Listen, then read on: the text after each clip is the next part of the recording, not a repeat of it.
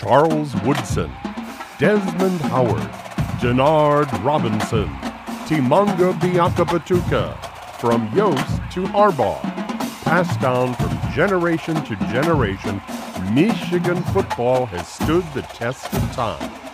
What's that feeling you get when you catch your first glimpse of the big house? When you hear, "And take the field." When you see the team emerge from the tunnel, sprint across the field, and touch that famed M G O blue banner.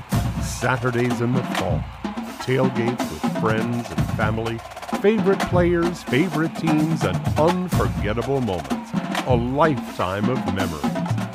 College football in twenty twenty may be unique, but it has arrived at the corner of Stadium and Main, which is where you can find Michael Spath and Justin Rowe sharing their analysis, their stories, and their emotions about this year's Wolverines.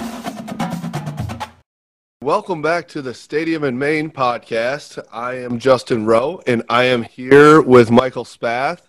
Michael, it is game week. It's game week, and it's been forty-one weeks since we've been able to say that here for Michigan football.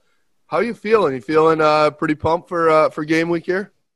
Longest off season in the history of anybody's lives, that's for certain. And yeah, I mean, you know, I texted a couple of friends and got some uh, some text messages from friends yesterday that uh, all you know all, all texted that game week. It's finally here, Michigan football. We get a uh, you know we experience the the, the thing that uh, for for fans and. Of maize and blue and green and white and scarlet and gray. I mean, this is this is probably the, the biggest your biggest affinity. Uh, you know, the N F L was watching games yesterday, and, and maybe you're you know maybe if you're a Patriots fan, it's a little bit different. Uh, but for most people, college football is what resonates with them um, more than any other pro team. And so here we are. We we finally get to answer some of the questions that we've had about this Michigan football team, but. I, I'm like I'm with you, Justin. I think like just for the next five or six days, um, I just want to enjoy the revelry. I just want to enjoy the pageantry. I just want to enjoy, you know, Jim Harbaugh press conference today. Now it's different because it's on Zoom, and it's uh, and the players' press conference tomorrow is going to be on Zoom. But just kind of all that buildup. There's a natural buildup for every single game, every single week, uh, and I'm really excited to to experience that. Let me ask you this question: today's Monday. What is like your normal, like how, how do you go from Monday to Saturday? Like what is that escalation like for you? We were talking about this on the other podcast uh, last night, and this is going to be the longest week of all time, right? This for the first game week when it, when Monday hits, um, it's usually like, okay, Saturday is so close, but yet still so far away. And usually I'm, you know, listening to some other podcasts, watching some, some anal- analysts, um, looking at, at Minnesota's depth chart, some stuff like that. Um, getting into it, I, I was texting with some guys, making some plans for Saturday's game. Um, it usually takes till Wednesday or Thursday to truly, you know, be all all the way amped up for a game. But, um, yeah, I think that we, uh, you know, today it's like you you start um, – you see Jim Harbaugh. Maybe it's on Zoom, but you – That, that'll make it feel really real, and he's going to give his bland answers, of course, um, per usual probably, um, and, and not give much information, especially first uh, first week of the year. Um, but it'll be fun to to hear, you know, some of our guys, our friends and colleagues here, giving him some questions about the offense and the defense and Joe Milton alike. And so um, I, I think there's there's a lot of buzz about this game in specific for Michigan and Minnesota. Um, college game day will be there. Uh, so that'll be, you know, it'll be a game of the week type of game uh, and a huge game for both teams as far as their entire schedule goes for the season. Uh, I was taking a look at Minnesota's schedule, and outside of Michigan and Wisconsin, there aren't too many tough games on their schedule uh, being in the Big Ten West. They do have to go to Wisconsin. They do have to play Iowa at home, uh, but It, it really is. This is a make or break game for Minnesota right off the bat for them. And you know what? It is for Michigan too, although that they may have, I'd say, four uh, very difficult games instead of two. It still is uh, a big, big game for them against P J Fleck and the Golden Gophers. So do, how do you feel about, about that being a, a gigantic game for both teams right off the bat here in game one? Well, for Minnesota, and I mean, we should probably start with Michigan, but for Minnesota, because we'll get them out of the way quickly here. Yeah, I mean, obviously, you know, getting Wisconsin and, as you mentioned, Iowa, but the rest of the Big Ten West this year, uh, Purdue, Illinois, Northwestern, Nebraska, um, are all supposed to be a level below the Golden Gophers. Uh, so if, if they can beat Michigan and get out of the gate, I mean, they'll probably jump from low twenties to, to somewhere around like fourteen in the polls. Um, I, I don't think either one of us think that when we've watched college football the first five or six weeks and we've seen Clemson dismantle Georgia Tech, or we saw Alabama, uh, you know, in a juggernaut fight with Georgia and then pull away late. Um, I, I don't think we, we think that Minnesota can compete with those teams. But certainly with their schedule and playing in the Big Ten West, if they're a seven and one football team and, and win the Big Ten West, all they've got to do is win one big game in the Big Ten Championship um, against Michigan or Ohio State or, or Penn State, and, and who knows what could happen for them. So, yeah, this is this is critically important. Plus, it's at night. Uh, plus, it's their, their opener. Um, you know, a lot of a lot of things going in the Golden Gophers' favor. For Michigan, you know, I was reading the Detroit Free Press on on Sunday. Uh, you know, and I know a lot of people do that with some caution. And I, I got to say, they were really down on Michigan. Um, I, I was surprised. I mean, other than Sean Windsor, who's a columnist, who I think had him going seven and one, uh, the two beat writers who cover Michigan football had them four and four apiece. They had them losing this game to Minnesota. They had them losing to Wisconsin and Penn State, and they had them losing to Ohio State. And, you know, we're going to get into this a little bit later on in our podcast today, Justin, but like, what is a successful season for Michigan? Is it just about wins and losses? Uh, does Michigan have to go, you know, eight? No, do they have to go seven and one? Do they have to go six and two? What does their record look like? But beyond that, like, what are the things that you're you're, you're hoping to see from Michigan? And and I tell you what, if they go four and four, it's an unmitigated disaster. I, I was I was talking to Sam and Ira uh, from my former colleagues from W T K A, and you know, they asked me a little bit if this is like a freebie, if this is a if this is a gimmick year, uh, or uh, you know, a gimme year. Sorry, like in golf. And I said, yes, but no. I mean, if if if Harbaugh goes five and three, six and two, and there's some progress being made on the offense, then yeah, I look back at it and go, okay, this was a successful season. And again, we'll get into that a little more coming up here. But if he goes four and four and loses every single one of their tough games, Minnesota, Wisconsin, Penn State, Ohio State, in year six of the program, I mean, I hate to say it. I, I know this is a pandemic year, the whole thing, but that is that would be that would be terrible. So that's, you know, this game is a great opportunity for Michigan football to get the monkey out their back of, of losing top twenty-five games on the road, of just losing to, to good teams on the road, um, you know, to, to, to get the the start of the season off on a, on a right foot. I mean, there's a lot on the line here for Michigan. For Joe Milton to kind of announce himself, for the defense to announce themselves against a really good quarterback in Tanner Morgan and a great wide receiver in Rashod Bateman. So I, I don't know, Justin. I, I think that it is a statement game for both teams. Um, maybe Minnesota – no, I don't even think they need it more. I think both teams need it one hundred percent if they want to achieve anything within the Big Ten and nationally this year. Absolutely. I think this game for both teams really sets the tone for the rest of the season.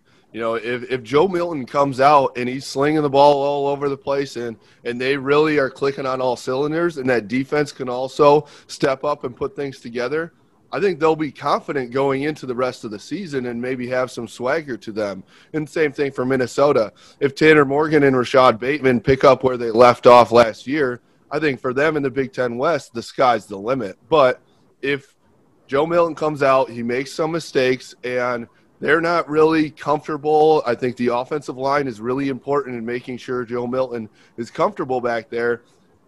I, if that doesn't happen and there's breakdowns on defense in the secondary for Michigan, it could not. It could bode very badly for them. And the, the mental toughness of this Michigan team has not been a strength for them.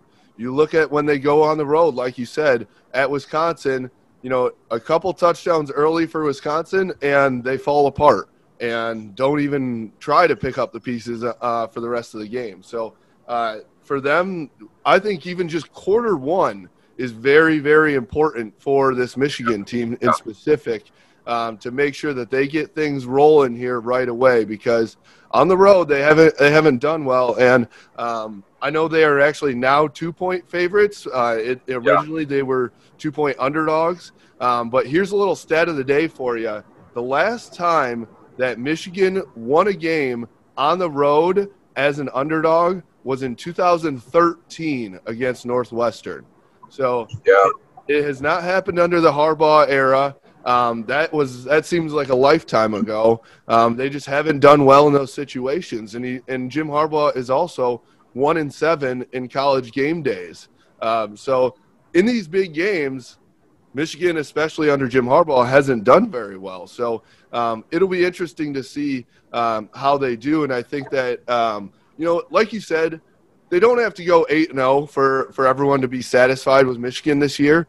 Um, but I do think they need to show progress. They need to show that this offense is moving along, and Joe Milton has been developed as a quarterback under Jim Harbaugh, because up till now we haven't seen a quarterback that has truly been developed very well by the, you know, so-called Q B whisperer of Jim Harbaugh uh, and, and all that. So I think they need to show some things uh, in, in twenty twenty, um, and then maybe looking a little bit ahead to twenty twenty-one could be the real year where it'll, it'll be the test if they can put it all together. Yeah, a couple of, a couple of things. Um, you know, going back a little bit to how much this game matters, I think it really depends, and, and we'll, I'll jump into kind of my thoughts on the season and what needs to take place here in a second, but it kind of depends on what you want this season to be. If uh, – as Justin said, a little bit of, you know, it's got to be about progress, and maybe you're looking ahead at two thousand twenty-one uh, and a, a home schedule that includes Ohio State, then then this game this, this game against Minnesota is more of a, a learning experience. It's more of a of an opportunity uh, than necessarily a must win. However, if you hold, you know, the the idea that Michigan should be winning the Big Ten title this year, competing for the Big Ten title, here's why this game matters. If you lose this game to Minnesota, Michigan has to run the table the rest of the way. Like, there's no doubt about it. Now, they have to beat Ohio State regardless to win a Big Ten title this year, but they have to run the table, because Ohio State's crossover games are Nebraska in the opener, which we'll see at noon on Saturday, and Illinois. Two, like, eh, teams. Two teams that might go six and six. I'm sorry, not six and six. Four and four this year that might go, um, you know, three and five. And so – that, you know, Ohio State has got – Ohio State has seven wins, or probably six wins guaranteed on their schedule, besides Penn State and Michigan. Yep. So, you know, the chances of them losing both those games are, are non, not likely. And so, yeah, Michigan, if they want to win the Big Ten, if that's what your goal as a fan is this year, is like, hey, it's your six, like, got to get it done. Then you lose to Minnesota, you have to go seven and oh the rest of the way in order to achieve your goals. Again, you're going to have to beat Ohio State either way, but – Um, you can't have any slip-ups. You can't lose a game to Wisconsin. You can't lose a game to Penn State. You can't have a, a once-in forty-year, uh, you know, opportunity against um, Minnesota where you lose. So, you know, that's kind of where I'm at a little bit is, is, is this game is critically important from that standpoint. You've got to win in order to almost stay in the Big Ten race. And we're talking about week one, Justin. Yeah, absolutely. And with the eight-game schedule, like you just said, there's no there's no chance for slip-ups, and we've already seen that across the country. You know, in the Big twelve, Oklahoma slipped up twice already. Everybody everybody has a loss essentially in the in the Big twelve, and and so it people have already written them off for the college football playoffs. So, you know, out you know, unlike other years where Michigan could have possibly gotten in as an eleven and one team, or, you know, Ohio State uh, a, a couple years ago, Penn State was looking uh, outside looking in, but they're in the discussion still with a loss or two. In this eight in this eight game schedule, if you want to get into the Big Ten or the college football playoff, I'm sorry, there's no there's no chance for a slip up. You have to go eight and zero. So um, that's where this. I don't I don't agree with that. I don't agree with that. I, I think you can go. I think you go seven and one, um, especially since they have that extra game on the schedule. Eight and one. Uh, and get into the college football playoff. It depends who that loss is against. I mean, yeah. I mean, you just said they have to go eight. No, if they if they go if they lose to Wisconsin or Penn State midway through the season, and then they lose and they beat Ohio State, they're in the college football playoff. They can't have two games, two losses on their schedule. And if they do what they did against, uh, what was that, the two thousand eighteen season, they lost Notre Dame and they lost Ohio State. Well, then that nullifies you. Then you're not getting in at all. And that's the, the scenario here. If you lost to Minnesota and you lost to Ohio State, you went six and two, you played in that uh, that Big Ten ninth game. Maybe you played Iowa. Maybe you played Nebraska. You won that game. You're you're seven and two. I think the the committee probably looks at it and says, well, sure, but you lost to your two best teams on your schedule this year. Why should you be in the playoff conversation? But I do think you could, if, Justin, if they beat Ohio State, unless they lose two or three games, if they beat Ohio State and they go seven and one, they go eight and one in the Big Ten championship, they are in the college football playoff, yeah. No doubt about it. Yeah, you're you're right about that. I, I think it's it's more so me. My thinking is Ohio State's probably going to go eight and zero. You know, so so you really are looking at. I'm looking at it more just as a Big Ten thing. To win the Big Ten, most likely Michigan is going to have to go eight and zero or seven and one with with beating Ohio State. Obviously, yes, yeah, um, yep. So, so it's it's more even maybe difficult to win the Big Ten for Michigan right now than to get into the college football playoff. Um, we've seen that in the, in previous years where um, they, even without beating Ohio State, they still almost had a shot to get in the big uh, the college football playoff. So, um, well, and I tell you what, that's where this that's where this season and this extra Big Ten game championship weekend is very interesting. And I and I think, you know, if if you look at probably not Wisconsin because they are likely in the Big Ten championship game opposite Ohio State, but if you look at the Michigan or Penn State, and you say those two teams, one of those two teams, they lose to um, Ohio State, but they win their other game, and so they're seven and one at the end of the regular season, and then they go and they get to play that that ninth Big Ten game, and they're playing it against the second best team in the Big Ten West, whether that's Minnesota or Iowa or maybe Wisconsin. I don't know. Someone else gets that just gets in that mix somehow, and then they win that next game, and now they're eight and one. And their only loss is to Ohio State, who is nine and zero and has won the Big Ten championship. Now all of a sudden, you could say, well, maybe they're you know they're they're the fourth playoff team. So again, a lot of things have to happen between now and uh, now and then. And this is what the fun part of college football is: is all the scenarios, all the possibilities that exist uh, on opening week, because you, you your your team is infallible right now. You know they they they haven't shown any warts. They Their quarterback play could be outstanding. Their their offensive line with four new starters uh, could be dynamic. Their you know their their secondary, their linebackers, everything could be great. You don't know yet until you start seeing the games. And and and Justin, before we come back to um, kind of and and get into you know what is this a successful season, let me ask you this question, because I just said every unit could be, is infallible right now. Um, what unit do you truly believe like they're going to be really good, and what unit to you is, is your biggest, like, yikes? Like, I'm just, I mean, here I am game week, and I'm still not sure what we're going to get at all. Yeah, you know, there's a couple of those uh, uh, units, I think, on Michigan. And, and in my opinion, Michigan has a lot of question marks this year.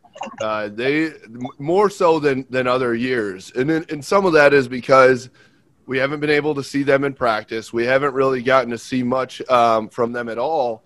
And so the the group that I believe is a no-doubter, they're going to be top of, probably top of the Big Ten or close to it, is the defensive line. That defensive line is experienced. We talked we talked a little bit about them uh, last podcast um, with Kwity Paye and Aiden Hutchinson, and then the big boys in the middle of, you know, Carlo Kemp and uh, Mozzie Smith, Chris Hinton. Um, I it, I think that they've got enough depth and experience that they are going to be good, and they're really going to anchor that defense. And it'll be it'll be interesting to see how Cam McGrone behind them uh, does in in year two as well. So um, I think that's going to be your your top. They're going to be consistent. They're going to be somebody, a group that we are not going to be worried about game in and game out and say, oh, wow, how is uh, Wisconsin's offensive line going to push this uh, defensive line around? I think it, it might be even be the opposite, where Wisconsin or Minnesota's offensive line says, crap, we got to play Michigan's D-line this year. How are we going to contain Kwity Paye and Aiden Hutchinson? Um, so I think that'll be a real strength for Michigan. On the opposite side, the offensive line is, is my biggest question mark, and I'll tell you the reason why. It's not because I don't believe in Ed Warner. I think Ed Warner did essentially the same thing two years ago, taking four guys that didn't have much experience at all and turning nearly all of them into draft picks. And so I believe in Ed Warner. I think that he is a guy who he's probably the best uh, assistant coach under Jim Harbaugh in terms of developing players. He is taking guys with decent talent, but I don't think Michigan has gotten the best recruits in on the offensive line, and he's turned them all into very, very good offensive linemen. And so it's not the issue of Ed Warner, but it's the issue of, are these guys ready in game one with a new quarterback, and are they going to be to be ready to go here? They need to keep Joe Milton upright in quarter one, in quarter two, in the first half. We talked about this in, in just a little bit ago. Um, it's very important to, for them to get going right off the bat. And for we actually talked about this on Blue by ninety with Clayton Safey the other day, how important it is for the offensive line to keep Joe Milton's jersey clean in that first quarter. For Joe Milton to be comfortable back there and be able to not be, you know, running for his life or going down or, or forcing balls, they really need to, to make sure that he gets, you know, three to five seconds back in the pocket and can sit there, make all his reads, and not feel rushed. Because if if Joe Milton doesn't get that time, and all of a sudden now he's feeling panicked back there, he doesn't, he's not able to get to his second and third reads. He's, uh, you know, we saw this with Shea Patterson.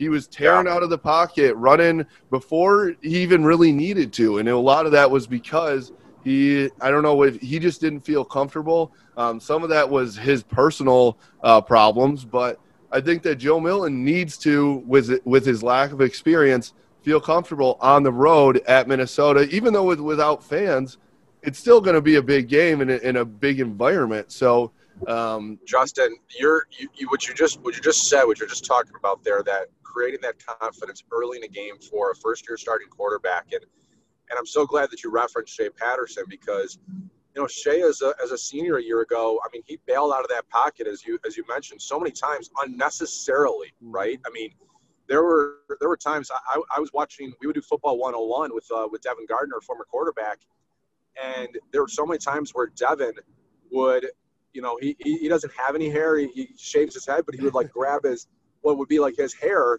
because the offensive line would create a, a pocket that, that Devin Gardner, who got sacked a lot during his career, would dream, would have dreamt about. Right. And Shea would be bailing out of there, and he would create when – when a quarterback bails out of a clean pocket, he forces himself to make a difficult throw, because he forces himself to make a throw on the run.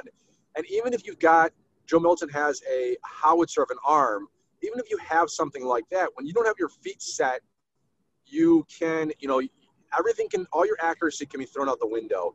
And in, in addition to that, you tend to, you don't see the entire field, because now you're only looking at a quarter of it or a third of it. And you don't often see those guys who are leaking behind that can pick off your passes. And so, um, you know, that's something that, that troubled, plagued Michigan a year ago for sure. And and I, I love your point about the offensive line and creating that cover for him. Now, you got to set, keep his, his jersey clean and, and don't let this guy get knocked down. I mean, he's a he's a monster. He's six five, two hundred forty-five pounds. He ain't going to get knocked down very much. Uh, you're going to have to hit him really hard with the really big boy to knock him down. That said, I mean, your your point is still the same. I mean, if he's feeling – if he's got to be fleeing that pocket pretty quickly, if he's not comfortable back there, uh, that does not bode well for, for a young guy establishing not just his personal confidence, but his confidence in his offensive line and the ability to know that, hey, I've got three or four seconds back here to survey the field.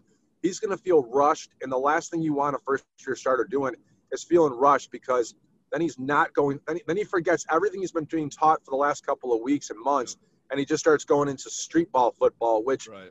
sometimes works, but generally speaking, you don't want your quarterback playing uh, playing street ball. And and he's a guy, too, that he has such a good arm.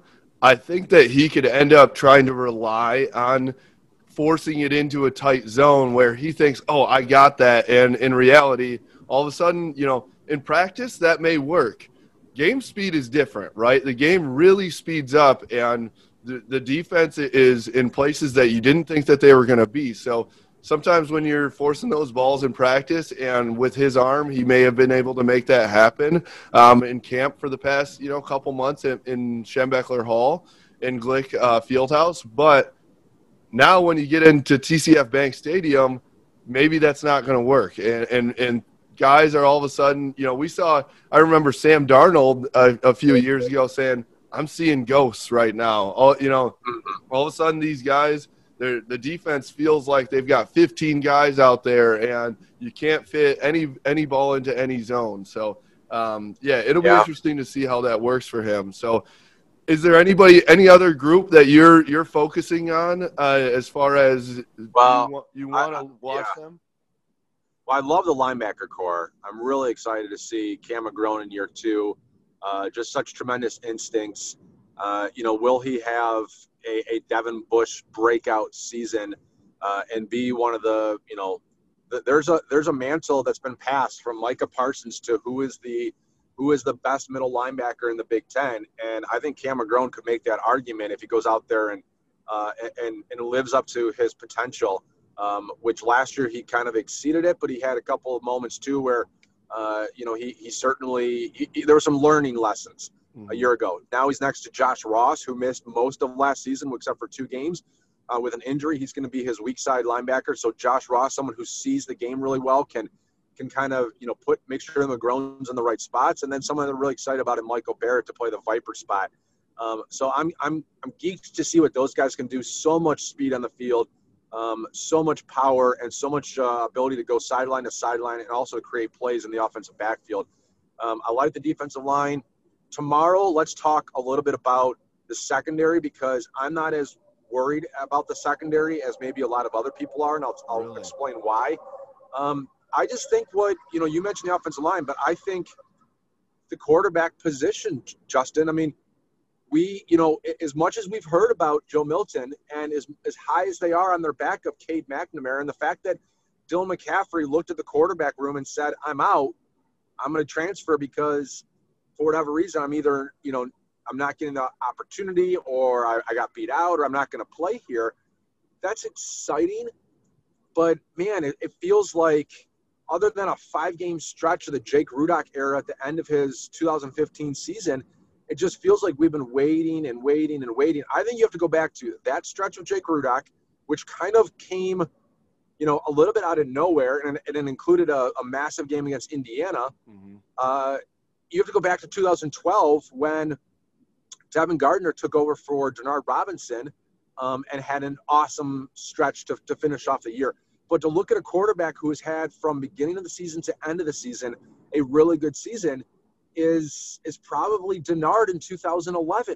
So we're talking going on a decade here, nine seasons since Michigan has had consistently great quarterback play from week one to week nine to week twelve to week thirteen, whatever it normally is. And so I think that's really the the, the challenge, and, and what I'm going to be keeping an eye on is, and I, we talked about it in our first podcast, I'm really excited about Joe Milton, and I don't want to put the handcuffs on him. I don't want to make him a game manager. I think that would be a terrible idea for Michigan. I think you got to let this guy's talent just rise to the top. But we don't really, really know yet what that's going to look like. And so that's my biggest question mark. If he is, if he is dynamic and he is one of the best quarterbacks in the Big Ten, there's nothing that stops Michigan this year, even that secondary, even that offensive line. If he is just average, though, then maybe four and four is possible.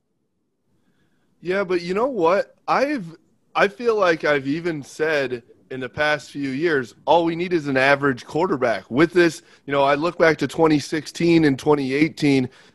All, all Michigan needed was a little bit, I would say, above average quarterback play. And with the defense that they had and the tools at, at running back and wide receiver and the offensive line, they could have won a national championship or at least a Big Ten championship. So I don't know if he's got to be, you know, Heisman-esque, but let's go, let's start with a little bit above average here and, and get to a, you know, seventy percent completion percentage and actually throw the ball downfield. And, and like you said on our, our first podcast too, what was the, you know, how many, uh, how many completions did, uh, did Shea Patterson average per game?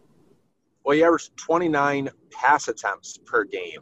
That's what uh, which is yeah, twenty-nine pass attempts per per game last year. Um, under Harbaugh, Michigan has never had a quarterback throw the ball uh, thirty times per game. And you know, we we had I looked up the stat before Saturday's uh, Saturday's action, and I think there were like twenty-eight quarterbacks in college football who were already throwing the ball thirty times or more per game. And it's just, even in the last couple of years, the, the passing game um, has, you know, ha, has exceeded uh, the running game. You know, this is, this is the, it's just accelerated. This is the, the, the trend, the, the path that we're on. Um, you know, L S U, uh, Florida this year, you know, Alabama, Mac Jones had uh, what, close to four hundred yards against Georgia the other day. I mean, yeah. Trevor Lawrence, five touchdown passes uh, the other day. I mean, teams are throwing the ball and throwing the ball and throwing the ball and more and more and more. This is not just Mike Leach's offense. This is not just Hawaii's offense. This is not just, you know, enter group of five school that needs to throw the ball fifty to sixty times a game to compete.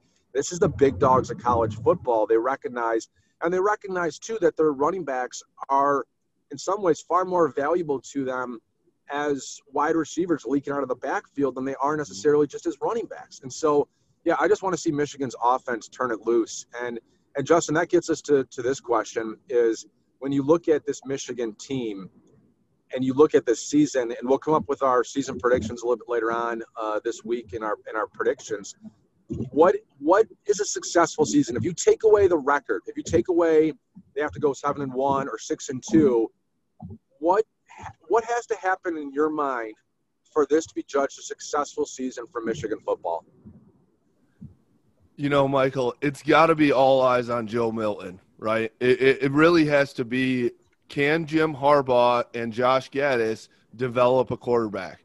This is the first time that we've seen a, a true non-transfer guy come in and play and, and be the starting quarterback for Michigan. So what's he going to be like? I need. I think that Michigan fans have been waiting for this moment. They were waiting for this moment with when Dylan McCaffrey was on the roster as well, and saying, all right, we finally got two guys that are are developed under Jim Harbaugh. We've been waiting and hearing to see, you know, that Jim Harbaugh is this Q B guy. He did it with Andrew Luck. He did it with Colin Kaepernick. So that's been all the talk about Jim Harbaugh. So in year six, I think it's finally time that Michigan fans and analysts and everybody alike is going to say, all right, it's time for, for you to show us that you've developed a quarterback. And with the talent that Joe, that Joe Milton has and the athleticism, I don't think there's any excuse that Jim Harbaugh ha- will have if he is not up to par.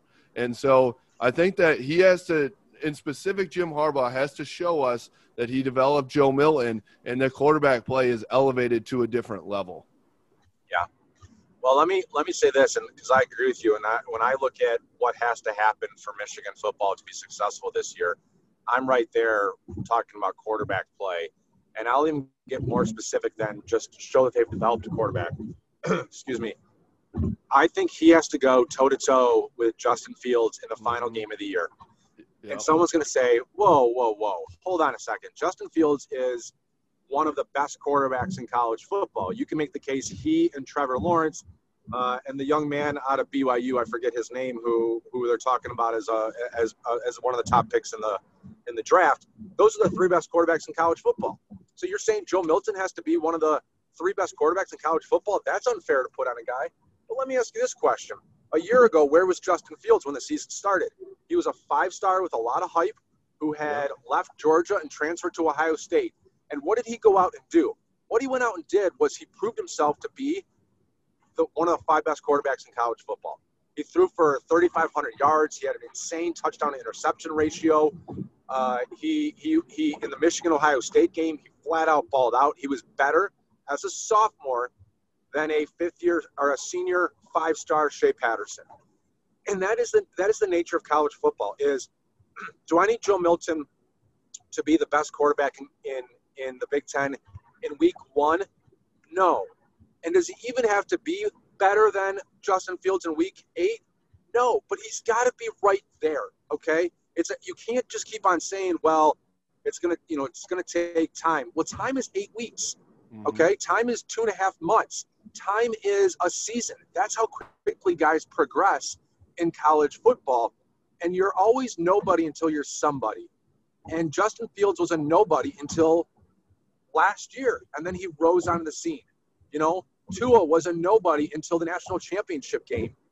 Trevor Lawrence was a nobody until he stepped foot on on Clemson's campus and then took off. I mean, you know, there's there's tons of examples. Kyler Murray was a backup. Baker Mayfield was, you know, was a walk-on. I mean, you got to rise up. And so by the end of the season, for me to deem it a successful year, it's probably Michigan having some type, you know, six and two, something like that.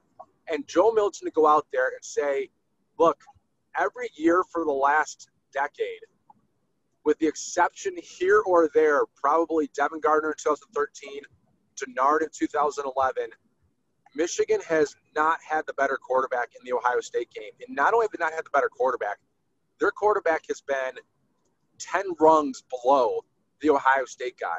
That just can't happen anymore.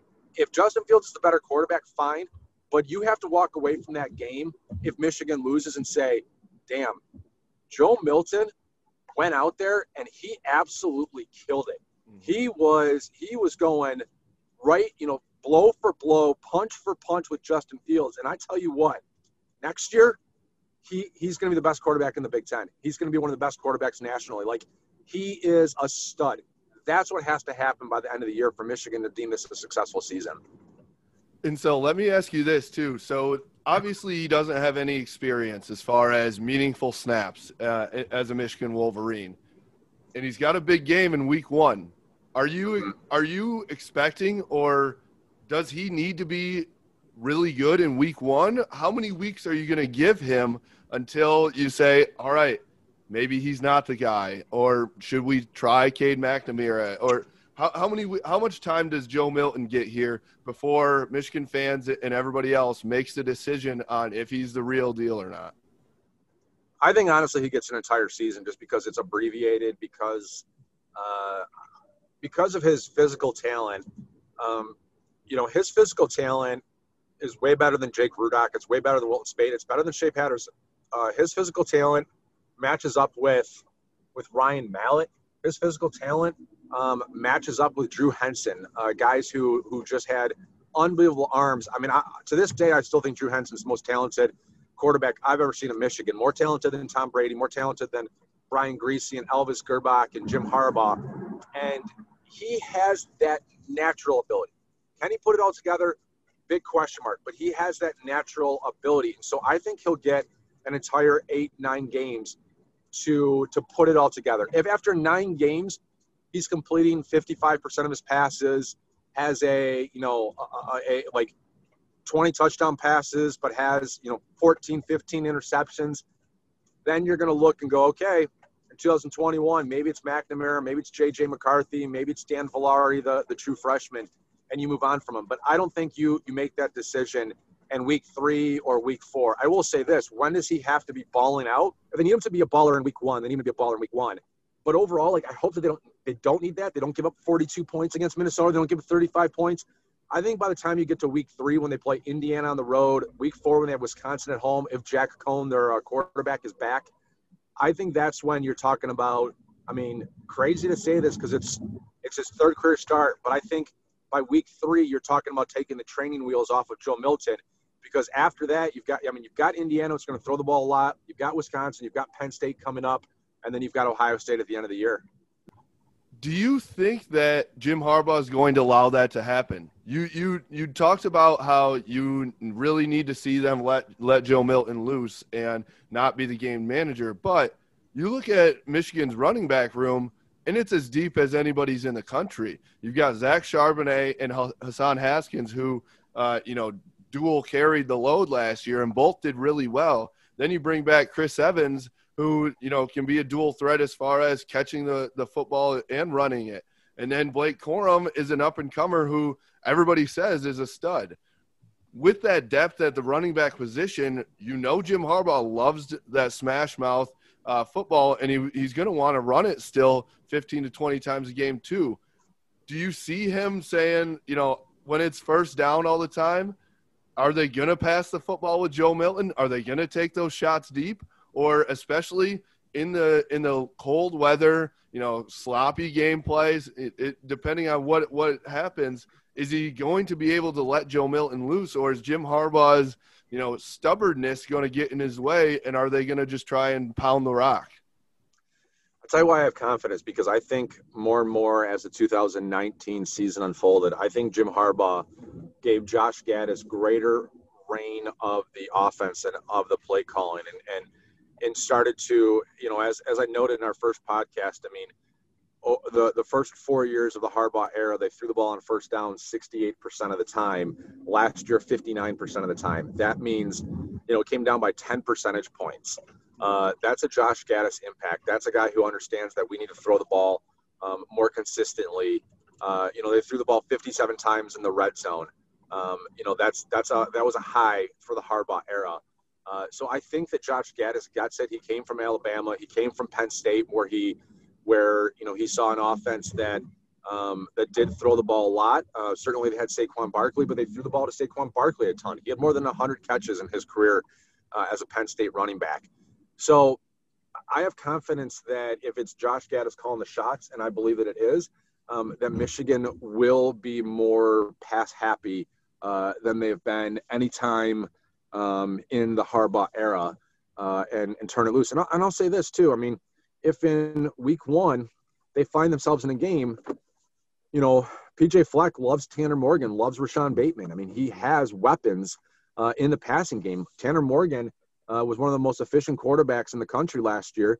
Uh, they're going to throw the ball forty times in this game on Saturday. And if they're throwing the ball and they're scoring and they put up, you know, fourteen points in the first quarter, or they've got twenty-one at the half or something like that, it's going to demand uh, demand that, that Harbaugh and, and Josh Gattis do throw the ball. I'll say this. I'm going to prepare Michigan fans.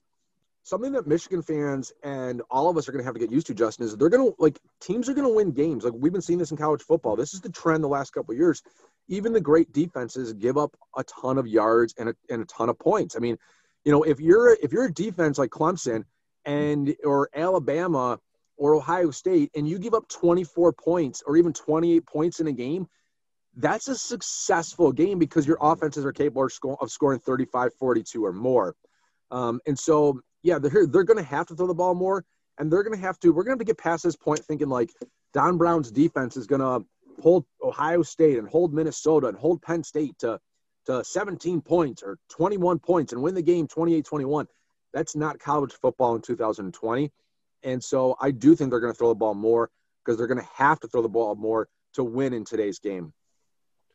Yeah, and we'll, and we'll do a little deeper dive on what kind of a game you, you'll expect for the Michigan-Minnesota game uh, coming later this week. But let's uh, – you know, we've talked a lot about Michigan and Minnesota. Let's look a, a little bit around the, the rest of the country. Um, so there's some big games this weekend, a couple of upsets in the S E C. Uh, Tennessee got absolutely clobbered by Kentucky, thirty-four to seven. Um, South Carolina ended up uh, upsetting uh, Auburn, thirty to twenty-two as well. And then in the big one, um, it wasn't an upset.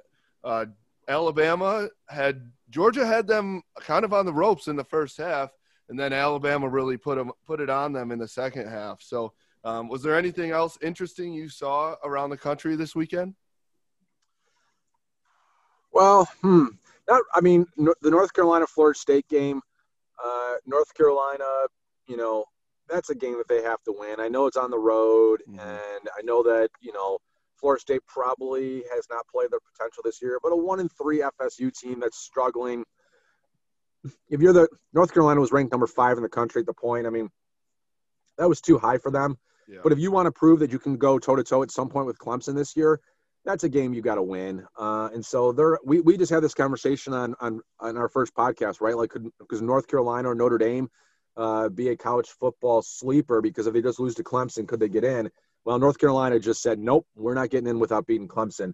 Uh, that's a that's a bad loss for them. Mm-hmm. The Alabama-Georgia game, you know, Georgia, I'm watching the, the quarterback Stetson, and uh, he, man, he's precocious, but damn, does he miss a lot of wide-open guys. Like, yeah. there were – there were I thought he left a lot of points on the field, and I and I, I wonder, I mean, he's kind of a – he's right in that boat. I think he's a redshirt sophomore.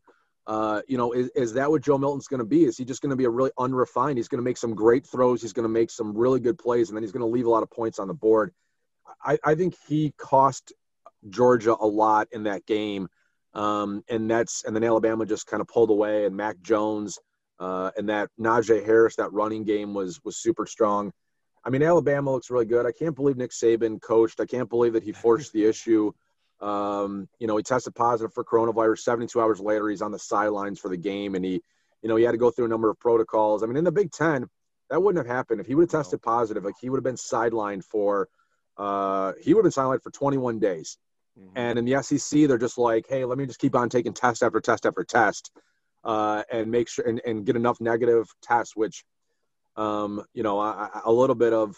I was talking to a doctor friend. They're like, yeah, yeah, he sure is getting negative test. I mean, he was questioning whether there was legitimacy to it. You know, I mean, that's just crazy that he, seventy-two hours later, he coached in the game. Um, but that's the S E C. So no, no, no, no big surprises from the weekend. I think we asked this question in our, in our first podcast, what are your four college football playoff teams? And I think we said Clemson, Alabama, Ohio State, and then maybe Notre Dame or North Carolina. Well, let's eliminate North Carolina from the mix. Notre Dame beat Louisville twelve to seven, not in impressive fashion, but we don't need to eliminate them yet. Uh, so we're still at Clemson, Alabama, Ohio State, and insert, you know, who who is the fourth best team in college football right now, Justin? I you there's Notre Dame has got to be it, but they're not impressive at all. You you talked about this uh, on Friday, and twelve to seven over Louisville. You know, Louisville is not a good football team, and in a in a season that you you've mentioned this already, where people are scoring thirty-five, forty points left and right, and Notre Dame can only put up twelve on a Louisville A C C defense.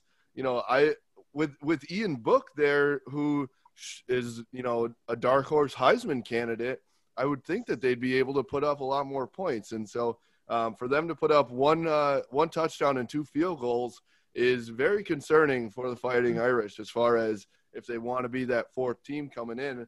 Um, but it's hard to say anybody else is deserving either. Uh, until we until we see the Big Ten really get into the mix this weekend. Um, and one big uh, game outside of Michigan, Minnesota that I'm looking at is Penn State at Indiana. Uh, Penn State's only six and a half point favorites in that one, and Indiana has a lot of buzz around them. So uh, Penn State, you know, is a team that could could get into the college football playoff mix here. They're ranked pretty highly, so we'll see about that team um, going uh, forward this weekend.